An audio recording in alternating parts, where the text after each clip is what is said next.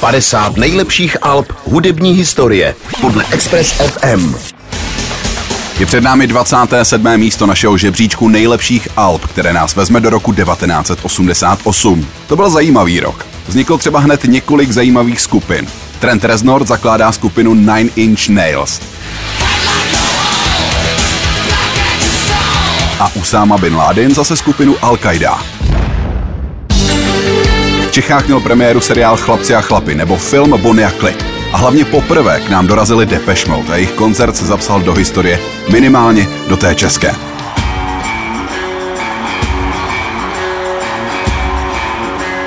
V roce 1988 také vzniklo jedno velmi zásadní album, jinak bychom o tomto roce vůbec nemluvili.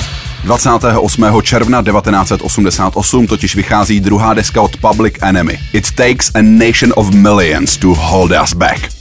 Album, se kterým se tahle repová parta zapíše do historie hudebního průmyslu. Všechno to začalo hned po vydání jejich debitové desky Yo Bum Rush The Show. Právě už v době jejich vydání makali Chuck D a Flavor Flav na jejich nástupci. Důvod byl v celku jasný. První deska byla ceněná mezi hiphopovou komunitou, ale nedosáhla komerčního úspěchu. A na to v labelu Def Jam nebyli zvyklí. Tou dobou u nich už vydávali jména jako je LL Cool J nebo Beastie Boys a Public Enemy chtěli narůst do minimálně stejné velikosti svých kolegů z labelu. A právě k tomu jim mělo pomoci jejich druhé album, které samotní Public Enemy označovali za hiphopový ekvivalent desky What's Going On zpěváka Marvina Gaye který je známý svými sociálními tématy. Silné texty doplnili o možná ještě silnějším hudebním podkladem. Byl to do té doby v hiphopu nevýdaný mix, který obsahoval soul, funk, rock a hlasové samply. Na desce tak znějí vedle Jamesa Browna nebo Davida Bowieho i političtí aktivisté Jesse Jackson a Malcolm X. Obíty se hlavně postarali Chuck D a Hank Shockley s Erikem Sadlerem z producentské party Bomb Squad. Právě Hank Shockley ke zvuku Alba následně prohlásil. Široká veřejnost tehdy o naší hudbě tvrdila, že hip-hop je jen hlasitý bordel. A tak jsme si řekli, že jim ten bordel ukážeme. A tak celé album otevírá dnes již legendární Hank Bring the Noise a rytmus desky je o něco rychlejší, než tomu bylo u jejich prvního alba.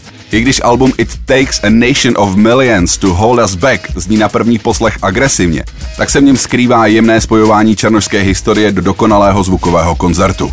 To vše fungovalo i díky silným tématům, které na desku přinesl rapper Chuck D. Jeho příběhy kladou důraz na černožskou nacionalistickou rétoriku a zdůrazňuje v nich zotročení afrického lidu, kritiku bílé nadřazenosti, ale i vykořesťování hudebním průmyslem, o kterém mluví v songu How Can We Get a Witness. V něm Public Enemy řeší samplování v hiphopu z perspektivy, že hiphopové samply patří de facto jen černožským umělcům. Single Bring the Noise a Don't Believe the Hype jsou zase namířeny proti americkým médiím a borcují posluchače, aby nevěřili všemu, co čtou v tisku.